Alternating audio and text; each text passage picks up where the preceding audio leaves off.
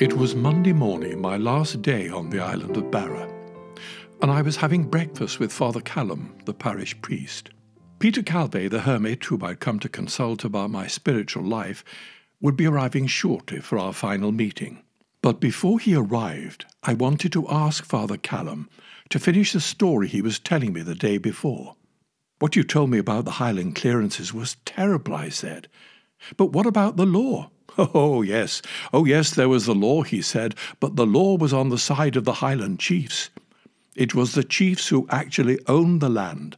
The rest were only tenants with short leases, lasting no more than a year.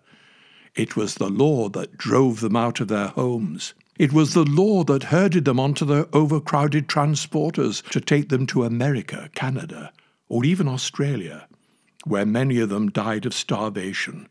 That's if they escape the plague or the pox. Oh, dreadful! It was second only to the slave trade in its inhuman barbarity, said Father Callum. Peter's cottage was built by an islander who was transported to make room for sheep. He paused momentarily. Angus MacNeil had built his house on Calvay some fourteen years before thinking that if the clearances were to come, he would be safe on one of the remotest islands in the Hebrides. But he was not. It was a cold winter's day, the 4th of December, 1851. The constables battered down the door, dragged out the family. They handcuffed him and then dragged them off to the boat with his wife and their two wee girls of eight and eleven years of age, he paused for a moment, shaking his head at the hideous cruelty of the whole episode. It doesn't seem possible, I said. How did you come to hear the whole story? Because that eleven year old girl was my grandmother, said Father Callum. His voice was shaking with emotion. I heard the whole story from her own lips in 1922, when she was 82. She died in 1930 at the age of 90. Good grief, I gasped. Father Callum was close to tears. I'm sorry, he said, as he hastily left the room, but sometimes the memory of the past can still get to me. Not at all, I replied. You've every right to be angry. I'm angry myself that such a dreadful thing could happen, that human beings could possibly treat one another in such an inhuman way. I told Peter what had just happened the moment he arrived. Of course, he knew the story, and he told me even more horrific details of the eviction, but time was running out. So Peter seemingly changed the subject and began to speak to me about the meaning of Christian contemplation that he promised to explain the previous day. I'm sorry if I seem to be changing the subject so quickly, as if the evils of the past are of no importance, Peter said, but the truth is that such evils, and even greater evils, are still going on now, as they were going on in the Second World War that we're still trying to come to terms with. And these evils will continue to build up again and threaten to overwhelm us if we do not see these evils. It is not because they are not there. It is simply that we're blind or suffering from moral myopia, a spiritual short sightedness caused by the evil that is within us. In short, we're living in cloud cuckoo land. It is the teaching of the church that the devil exists and that we are beset by evil, not only that surrounds us, but seeps into us without us hardly noticing it, until others see it in how we behave when we're caught off our guard. And the great tragedy is, perhaps the greatest tragedy of humankind since time immemorial, is that we believe that we can confront it and we can overcome it alone, and we can't. We are fools if we think we can, and if we act as if we can, then we will be destroyed by our own pride. But what can we do? I said, eager for Peter to continue. Let me explain, he answered, by giving you an analogy. It is as if we are a city under siege. Surrounded by evil enemies bent on bursting in and venting all their pernicious impulses on the inhabitants. And to make matters worse, there are enemies within us too, traitors, making the position seem hopeless. Alone, our world is doomed, and the vain belief that we can overcome these enemies by directly confronting them ourselves is indeed a forlorn hope, the forlorn hope of a forlorn humanity. But there is hope, one hope alone. What if a messenger could be sent to bring reinforcements? That this messenger exists, we know for sure. That he can be successful is certain. Whether or not we can avail ourselves of his bravery is quite another matter. The name of the messenger and the reason why he can succeed, has succeeded, Peter added hastily, is contained in his very name. Then what is his name? I asked. I was already sitting on the edge of my seat. His name is our divine Lord, Peter said slowly and emphatically. He is our Lord because that's what he wants us to call him, because he is chosen to be one of us, to belong to us. But he is nevertheless our Lord. But as he said himself, he did not come to lord it over us, but to serve us. And the greatest service that one person can perform for another is to love them and then lead them to the only source of love that can change their lives and change their lives permanently for the better. Now, he is called our divine Lord because before he came to rescue us, his own divine nature was caught up from all eternity in a never ending exchange of love without measure with the infinitely loving God who he called Father and told us to do likewise. This is the messenger, our messenger, who, when he went back for help from where he came, was able to help us like never before because he took back with him the human nature that he assumed to live amongst us and finally rescue us. For now, the love that he received before and without measure and from all eternity could be given to us, from his human nature into our human nature, to arm us with the most powerful energy for good in heaven or on earth, infinite loving. He arms us by drawing us up into His loving Father and His mystical contemplation of His Father where, as he gazes lovingly upon his infinite loving, that loving bonds them both together, and both of them experience the unending joy and glory of ecstatic bliss. This is the true archetypal act of contemplation into which we are invited once we have developed the beginnings of divine love by meditating on that divine love made flesh and blood in Jesus Christ. Now we must see what happens when meditation leads to true Christian contemplation.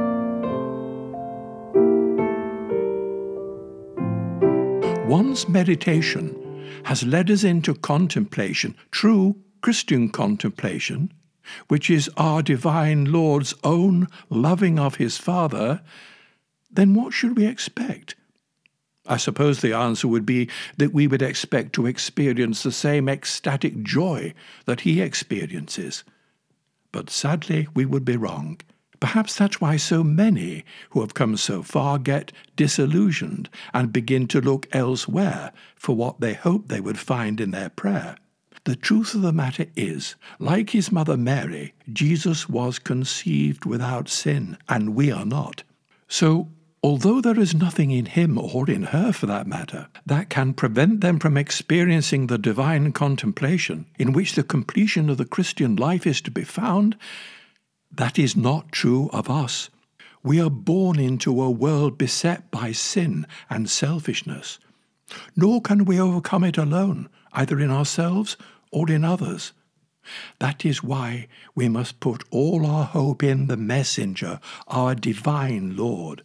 then to do all in our power with the inspiration of the Holy Spirit who raised him from the dead, to seek out and enter into his divine contemplation, to receive what can only save us from ourselves and from the one who would destroy us.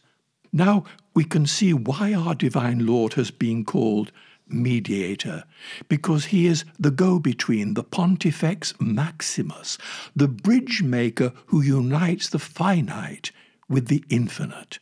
He is our Redeemer too, because he alone can help us to recover from the debt of sin, which has been seriously dehumanizing us.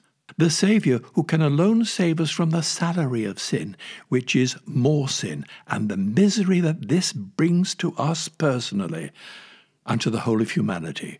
Sin, therefore, and the salary of sin that has been corrupting us from within prevents us from the immediate and instant contemplation that we yearn for, namely, the contemplation that was instantly available to Jesus and to his mother, Mary, the Mother of God, the first great mystic, because they were both without sin.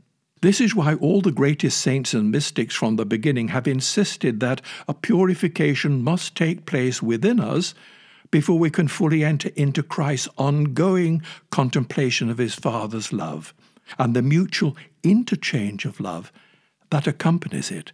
This purification and the result of this purification is of such utmost importance that the Church has canonized two great saints and mystics, St. John of the Cross and St. Teresa of Avila, and then done something further. It has made them both doctors of the Church, mystical doctors, to teach us about this purification, what it entails, and how to press on through it.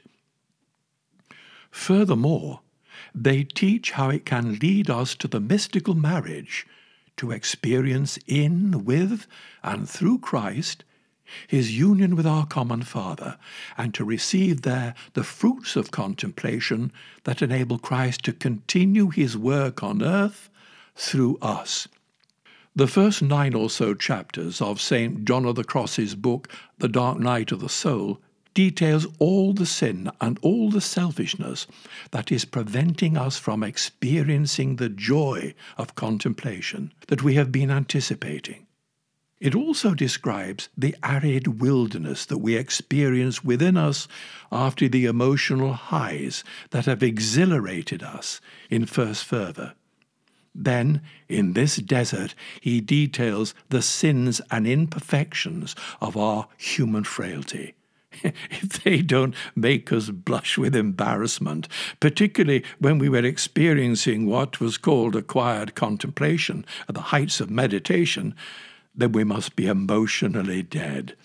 Now, if despite everything, come hell or high water, we persevere in this arid wilderness, then St. Teresa of Avila becomes our encouragement. In her masterwork Interior Castle, she describes how gradually we begin to experience the love of God breaking into our lives with ever increasing power and presence. In the precious moments when contemplation becomes experiential, it becomes deeply satisfying and fulfilling, more exhilarating than any other experience we have received before.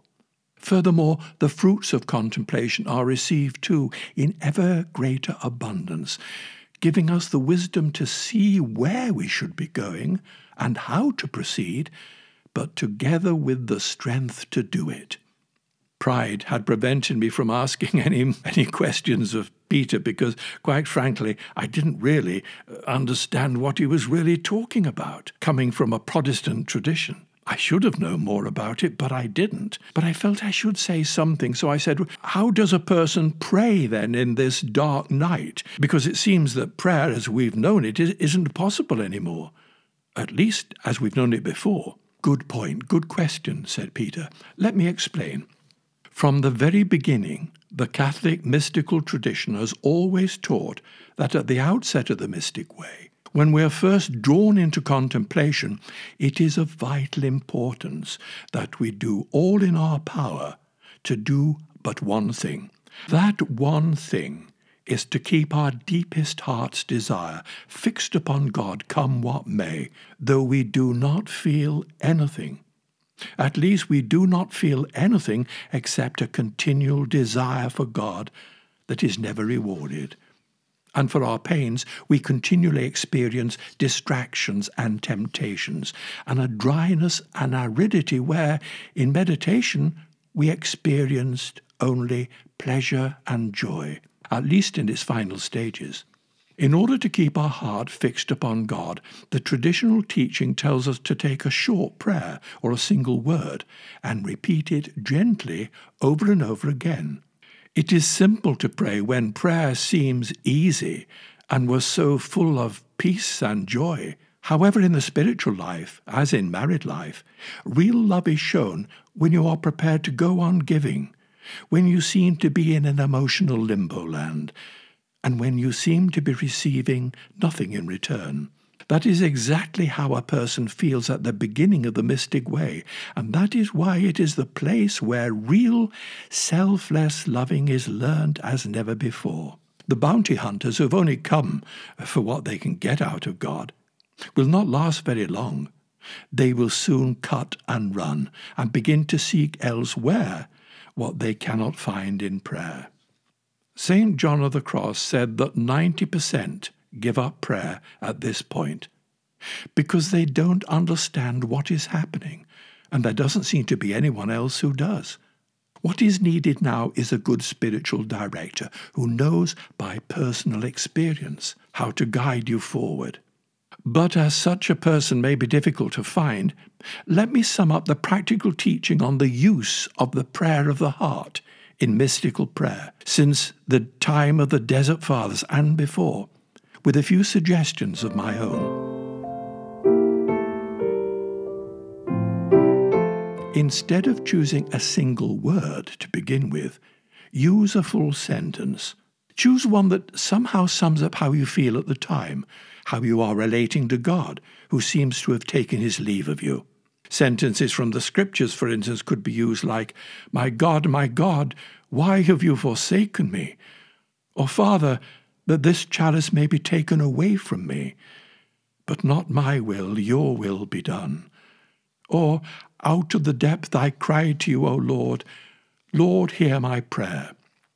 Sometimes a sentence from the hymnal would seem appropriate, like, Lead kindly light amid the encircling gloom. Or turn to the Jesus prayer, originally designed specifically for this particular moment in the mystic way. Jesus, Son of God, have mercy on me, a sinner. Or simply, Jesus, mercy, Mary, help, which was my mother's favourite prayer. Do not try to dwell on these prayers or intellectually inspect them. They are not to help you meditate, but to contemplate or to gaze upon God with a simple, uncluttered heart and mind. When you choose a sentence, choose one that seems to sum up exactly how you feel, not how you think you ought to feel. Then repeat it over and over again to help keep your attention fixed on God, although He seems to have disappeared to talk to someone else of more importance, while at the same time it helps you to smother the distractions beneath a cloud of forgetfulness. In time, you will find the full sentence too long, and you will feel the need to reduce it to, say, My God, my God, or out of the depths, or simply lead kindly light, or have mercy on me, a sinner. Then the time will come when a single word is all you feel inclined to use, like God or Jesus, or some other word like mercy or help that you feel best represents your needs in this strange dark night. Finally, no words are necessary to keep your heart fixed on God, because as the magnetic pull of His love becomes tangible, words become less and less necessary to say what is more profoundly said in silence. In meditation, it is Jesus Christ who is the object of prayer. But at the beginning of the mystic way, it is always God. the believer begins to wonder where the sacred humanity has gone. It has gone nowhere. It is we who have gone more deeply into the sacred humanity, where in with Him and through Him we are praying and offering our sufferings to His Father with Him. For many months, an astronaut had been waking each morning to see the spaceship that was going to take him to Mars. Then one morning, he awoke and looked out of the window to see that the spaceship had gone, disappeared. Oh, no, he said, fearing that it had gone without him. Don't worry, said another astronaut. It hasn't gone. You are in it. And he was. And he was on his way to the destiny for which he believed he had been born. In true mystical contemplation, Christ has not gone far. He has taken us up into him and into his personal contemplation of his Father. In the mystic way, our prayer is more powerful than ever before, even though we may not feel we are praying at all. The person who remains faithful in this prayer becomes ever more open to receive the inflow of God's love, His Holy Spirit, who brings about a profound purification within us. This enables us to be more at one with Christ in his act of loving the Father than we have been in the past, and more open to receive from the Father the love that draws us relentlessly onwards into the life of the Three in One.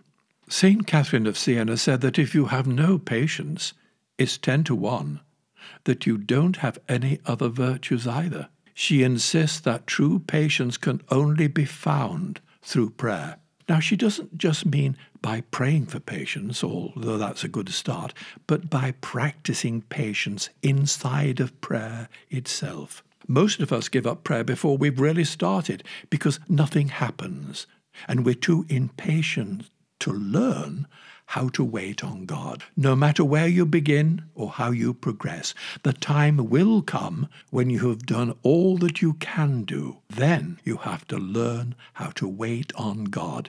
It is here that a person learns by practical experience that it is not they who are in control, but God.